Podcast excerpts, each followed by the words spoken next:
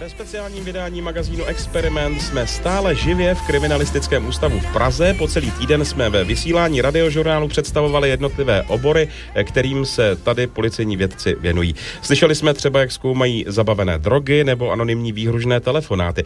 Všechny díly seriálu najdete na webu radiožurnálu. Teď uslyšíme o dalším odvětví, a to o fyzikální chemii. Díky ní dokáží vědci odhalit třeba padělané obrazy nebo drahé kameny. Místnost bez oken, tak, přesně tak. Optickou mikroskopy je naprosto ideální. Využíváme optický mikroskop.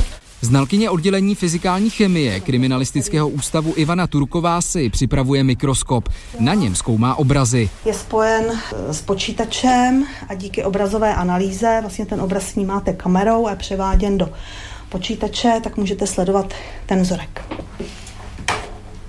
V některých případech zjišťujeme i materiál, na který autor maloval.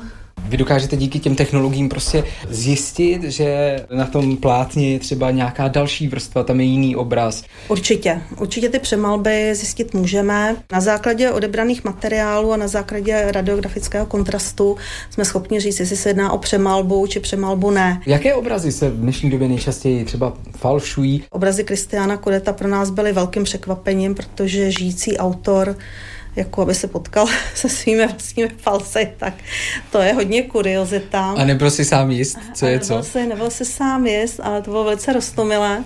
No a jinak z těch autorů, kterými jsme se tady zabývali, tak to byl Radimský, byla to třeba Tojen, byl to Janeček, který taky velice často je obchodovaný, ale i na internetu, nejenom v galeriích.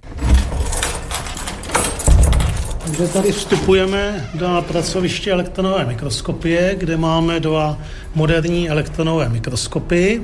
Do jiné laboratoře mě teď zavedl další expert, Marek Kotrlí. Právě v této sklepní místnosti řeší drahé kameny. Jsme schopni vzorky i na podstatě molekulární nebo atomární úrovni řezat a dívat se třeba do nitra nanovrstev nebo mikroobjektů a podobně, což jinou technikou neuděláme.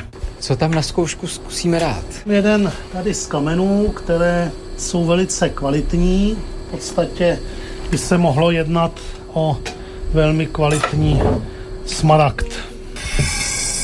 Komora tohoto mikroskopu je poměrně veliká.